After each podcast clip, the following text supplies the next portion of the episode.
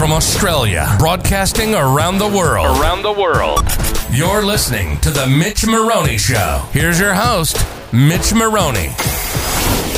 So, on the same premise that I just said with the client that did undervalue their business and just wanted to close it, I did have another one that similar situation. Now, they actually bought the business. They bought a, a it was a florist for Mhm. 15,000. Now, said florist made 50 to 60,000 a year. It had stock of 12,000 and a ute that was worth about 3. So Mhm. the 15 to be honest when we actually did the calculations was pretty much the stock and the motor vehicle.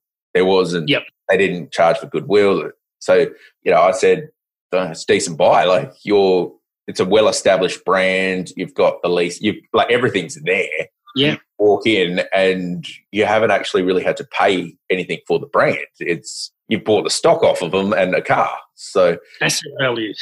exactly. So of all the purchases, that was a pretty easy. Yeah, that's pretty much worth it. Now they traded for twelve months and they did it. They still it was pretty consistent. It did grow slightly off the year before, but nothing insane. But the big difference was after 12 months, she came to us and said, Look, I want out. And it wasn't because she wanted to retire, anything like that. She just didn't want to run a business. So that's another area which we'll go into in a minute potentially. But, you know, running a business isn't just rocking up and, in this case, selling flowers. You have to do the books, you have to do advertising, you pay wages, you like you do the entire thing. You deal with HR issues. So she just didn't want to deal with that. She just wanted a wage, rock up, do her work, leave. And that's fine. That's what she wanted. So this was before we actually got connected. And so there was another guy came down had a look at it for price wise and stuff. And he thought it'd be up 30 ish, 20 to 30 he could probably get for it pretty conservatively with it was a similar stock value and and all the rest there. Now she looked at it and because she just wanted out it was going to cost i think it was a thousand bucks or something in advertising and she didn't want to do it. So one of her staff wanted to buy it. Staff bought it for exactly what she bought it for so mm-hmm. 15000 so she's exited not making a capital gain, not making a capital loss, just break even, which is fine. But I feel like she did leave something on the table, however big or small, you know, that could have been. But there was no sale of goodwill. There was no understanding of, you know, for argument's sake, their website had really good traffic, good sales through it. That didn't come into it at all. It was how much stock do we have and the vehicle price, and then just sold it for that. So I suppose that's the flip side of it, where somebody just wanted out and Yeah. just yep, let me leave. So on, on Running a that- business isn't for everyone, though, is it? no, exactly, exactly. And that's another thing that I find a lot of people that get into business underestimate how much other stuff you have to do. So you might be the best plumber in the world and you can fix anything, but can you do your taxes? Can you do your book work? Can you even advertise and get clients? Yeah. Uh, That's in accounting. That's a area which it look it's getting better, but I have said it many times at accounting conferences and stuff. A lot of accountants will get their degree, get some experience, know what they're doing accounting wise, and because the public are required by law to do tax returns, there's kind of a instant demand for our work. Mm. So they'll just go hang a shingle, start their business, and go from there. Now, they might be amazing accountants, but they're all about the figures. They don't know how to sell themselves. They don't know how to get clients in. Even when they're in, they don't instill confidence in them, all sorts of stuff. And I think that that's really a shame because it does cost like the business side of things, you know, and then you got other businesses, which I mean, I would argue we're more, yeah, we're good at what we do, etc. But you also we're decent at advertising. We get that rapport. You you do the other areas of the business as well, Yeah. and that's why I believe we've grown so fast. Is doing those little things, doing the stuff that will get the trust. And if you do right by one person, they will tell five of their friends and then everybody comes to you. Whereas like I even had a case of a accountant. He was he's not in business anymore, but he opened a business locally.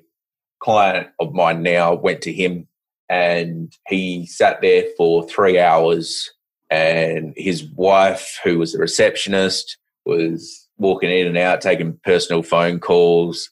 They had a domestic in the middle of the meeting and were yelling at each other and it's just not professional. So if you're a customer and you go in for advice, and in this case, they had a self-managed super fund, they were buying a property, they were there was all sorts of stuff happening. Yeah. It was quite high level, like there was a bit going on. Doesn't instill confidence when your accountant is yelling at their wife in the room when you're there as well, you know. So like, that was a horror story. So they did that meeting, and then the next day booked in with me, and I went through it all with them, and they're still clients to this day because Right. Credit to you. Exactly I didn't yell at my wife. Not yelling. That's right. but yeah, so there's a lot of that. Or I also try and go off of the belief of obviously I do the job, but try and educate them on what you're doing. So in this exact case, they went up. It was a firm in Joondalup that they actually set it all up with, and they charged them about eleven grand. They had entities left, right, and centre, but they didn't understand why they have entities left, right, and centre and why it costs eleven grand. They've just got got it, and within five minutes, and this was actually what really sold them to me. And the funny thing was, I didn't actually do it in a sales tech. I was more talking to myself. They were just Mhm. in the office at that point. As I'm going through the paperwork, I go, oh, okay, so this entity's here. So this one here will hold the property because the self-managed super fund can't get secured finance. Like I was more just mapping it out in my own head. And they literally go, oh, is that why we have that? No point prior anybody said this is why you have this. And you know if you're dropping that sort of money i i would have just assumed that you would do that. But yeah anyway so that's Right.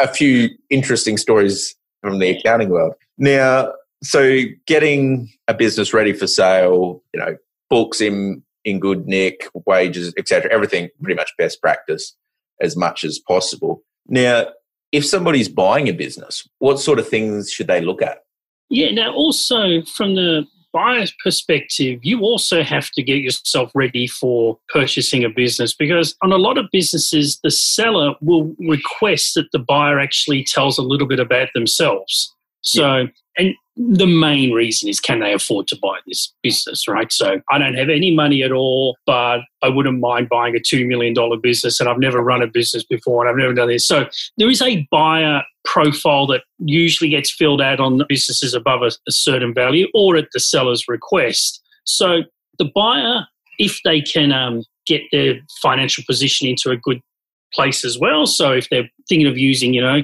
equity in the home to help secure a loan, have all that tidied, speak to your bank that you're about to look at purchasing a business. This is what you've got in mind because even experiencing, so all of a sudden I want to buy a pastry business. Well, the bank's going to look down on that because Mark, you've never yes been a baker or done anything before. So what makes you think you'll be able to run this business? So make sure that you're you've got your house in order, as in if you're going to need finance, have that sorted, etc., etc. But really, when you go and inspect a business, you've just got to. It's just the, the fundamentals, as we've I think we've mentioned a bit. If you're asking for information and it's taking the seller a week or the broker on behalf of the seller a week to get back to you, well, either the broker's not doing a very good job or he or she doesn't have the information from the seller to give to the buyers. So if you're seeing lots of delays, or if you're saying don't, if people saying, "Oh, don't worry about that," um, you can look at that later. Those sorts of sniff tests is what rings the alarm bells, right? And so it's obvious you're doing DD. You want answers to the questions you're asking, and if you're going to be paying a lot of money for a business, or or a lot of money to yourself for a business, you're entitled to ask as many questions as you like. yeah So and it's up to the seller and the broker to be able to provide the answers that meet your needs. Yeah. Yeah i agree i agree at what point would you normally get the seller and the broker together and The, the seller and the buyer. uh, the buyer apologies Yeah. Yes. so um, normally, so what? One of the important roles of a broker also is to filter a lot of the inquiries so that the seller can still run their business as normal, right? So now the broker and the seller will have an agreement that look, let me know all inquiries that you get. And that might be because they're worried about other people in the industry inquiring about their business or whatever. In which case, it's very simple in an email. We've had a new inquiry. Do you know this person? Are you okay if we proceed? Or some just go, I don't care, just just sell it, right? Yeah. So the broker initially acts as that filter. Then we say we have 10 inquiries and we get it down to that there's three genuine inquiries. They've signed an NDA, they've answered a few questions, so they are in a position to purchase a business. They have a bit of experience in the business, they've got the numbers. And the next step, normally when the seller meets the buyer, it's the inspection of the business. And the broker needs to be there during that meeting only because the seller's got you to help sell their business and negotiate the best deal. So the buyer, without a doubt, is going to start to talk about price, what do you want, etc., like that. And a good broker then can just diffuse that conversation, or in a rude way, Yeah. continue with the inspection of the business, ask the constructive questions, and then the broker then can loop back with the buyer and start negotiating price and why a certain value is being asked for here and why the, seller believes it's worth that much. So you're basically trying to let the seller run their business as normal with as fewer interruptions as possible and to do all the negotiating and parts that a lot of people find uncomfortable to do. Yes, yep, that makes sense. Even one part of it, which I personally put weight in this, I mean, it would depend on the situation, but if all the figures stack up, everything's stacking up, and I'm meeting the seller, there's a bit of weight in, I suppose, my view of them as a person and stuff. So obviously the figures and stuff, that's main one that you look at. But when you meet them, can you trust them? Do they look shady and like they're going to try and screw you over?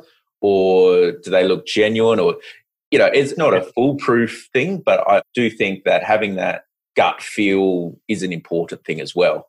Oh, yeah, because when they get to the business to inspect it, they haven't committed to buying yet. In their mind, it checks out on paper this is something we want to do? As soon as they walk through that door, and normally the broker greets them at the front door, etc., saying, Look, we've got John and Mary here today. They're the owners, blah, blah, blah. As soon as you walk through that door, it initially has to present as well as it can. It can't look mad. You can't have arguments and domestics in the thing. And that's another situation I've had where, similar to the story you've said, and I've had a buyer talking to the sellers, husband and wife, and they start having a bit of a domestic about what they're going to do once they sell. And I'm like, okay, a bit Not of banter, but it's not, it. it's, not, it's not what we want, right?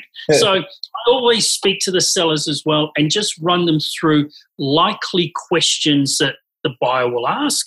I'll jump in if anything looks a bit of a curveball or if it's spluttering or, or stalling. But they've really just got to show that the business is running well, they understand the business, and they're selling for all the right reasons. Yeah, yeah, and that makes sense. And you've got to be comfortable with it. Have you ever had any that are uh, a bit, let's go with taken aback, or something the buyer said and the seller has kind of got their back up a bit over it? Because buyers, the, the most common situation there is the buyer will just throw out, oh, this isn't worth a million dollars any day of the week, right? They'll just, because they're going in thinking that they're into a negotiation strategy from the first minute in there, right? And then the sellers, A, perhaps a bit shocked at how blunt he is, but then personally take the fact he doesn't think it's worth a million dollars as a personal attack on them. And then they start to talk back and justify why they think it is worth a million. And you just have to diffuse that really quickly. That, that would be something you would have to stop real quick. Yeah, real fast as everyone gets their back up. Yeah. But it's normally the buyer comes in trying to lowball it from the very first intro. yes, yeah. And to be honest, like from their side of things, that's their game is they want it as cheap Yeah. as possible. So Yeah. yeah, uh, if you're selling it for a million bucks, they're not going to come in and go, "I'll give you 1.3." So Yeah, you your best offer first. Yeah, exactly, exactly. Okay, so that's almost an hour. So I've got a oh, Good. couple of real quick questions for you. Just a quick five questions. So, what do you think is the most important quality in business to be in business? Oh, just honesty. Just be open and transparent. Yeah, I 100% agree. What- yeah. Honesty will get you further than anything. And if you lie or get seen to be shady, the bad will, especially you know where we are, word of mouth is a massive Yeah. thing. And if it gets out that you're not to be trusted, that's going to hurt your business a hundredfold over. Yeah.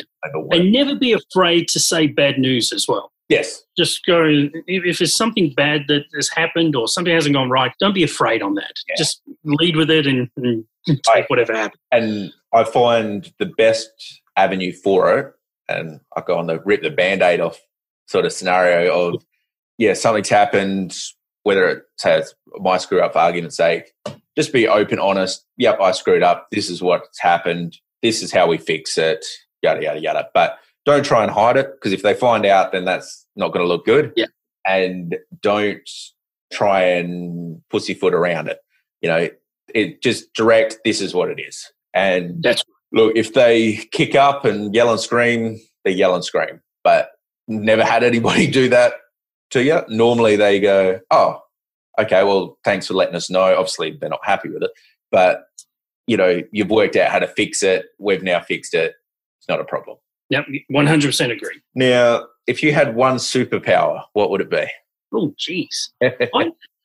I wouldn't mind mind reading. That would be pretty good. I like it. I like it. I like to control situations. So, like, as in, I'd like when I organize a meeting or, or interact, I like to know what the outcomes are going to be. So, that would be a really good cheat code. It would. It'd be good for um, negotiating as well, being able to read Yeah, what they're right. thinking before they say it. So, I have to promise to only use the powers for good, though, or something like that. yes.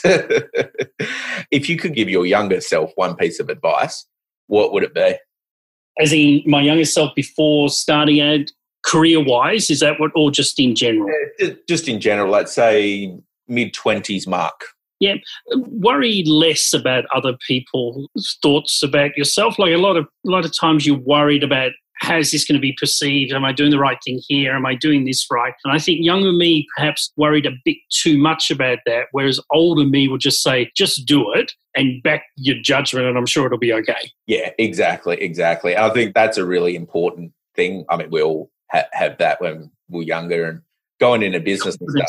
You, you've got to back yourself in everything because you are the the top one. So, Yeah. um, I, I 100% agree. And to be honest, most people what they think about you, like better terms, is irrelevant. If you Yeah. work with honesty and integrity and all the rest, they could think you're the biggest asshole in the world, but it what problem is that to you? You know what I mean? So, I think most people are in that conversation with you or in the situation with you because you've done something right previously or you've positioned yourself to be in that conversation or that meeting. So then don't all of a sudden worry about what they're thinking. Just back yourself in and whatever happens, happens. yep, hundred percent agree. Okay, so what is your favourite footy team? Oh, the mighty fighting Tigers, Richmond. Ah, Oh, I should have asked at the start. That would have just ended the podcast. Ended it a quicker. Yeah. and what's your favourite book of all time? I think my favorite book is probably The Lord of the Rings. And I think that a lot of people have that book because it's like your first sort of real book. As in, you jump from those smaller little books and then you go, right, I'm going to read this Lord of the Rings. And you think it's like the most, it's a good piece of literature, but you put it up there as like the greatest book of all time. But I think it's so big like- when you're reading it, and it's yeah, it's a big book. And I think you reflect back to happy times when you were reading that book. And I think it just it elevates what it is just because of the period that you read it as well, I think. yeah, yeah, hundred percent agree, hundred percent agree. Okay, well, that's the quick five. So. Thank you, Mark, for this podcast. I think it's been really informative, and I think the listeners are, are going to get a lot out of it. So, if you know any of our listeners want to sell business or whatever, how do they get in touch with you? What's the best way? Yeah. So, um, and even if they're just inquiring about selling a business, you know, I might not be ready, but I might be ready. It doesn't hurt to take the calls or answer the emails. So, probably the easiest way is to email me initially, and then that way I can give you a call and talk to you. And that's um, mark.harrell at sotcorporate.com. And I'll get you to put a little email in the descriptor or something like that. But even if you're just considering it, or even if you're that example of, I don't think my business is worth anything, doesn't hurt to find me the email and we can find out. And I'll be happy to talk to anyone. Beautiful. Well, thank you very much. And Thank yeah, you. thank you everybody for listening and stay tuned for more podcasts to be released in the future. You've been listening to The Mitch Maroney Show. Mitch Maroney Show. Stay tuned for more.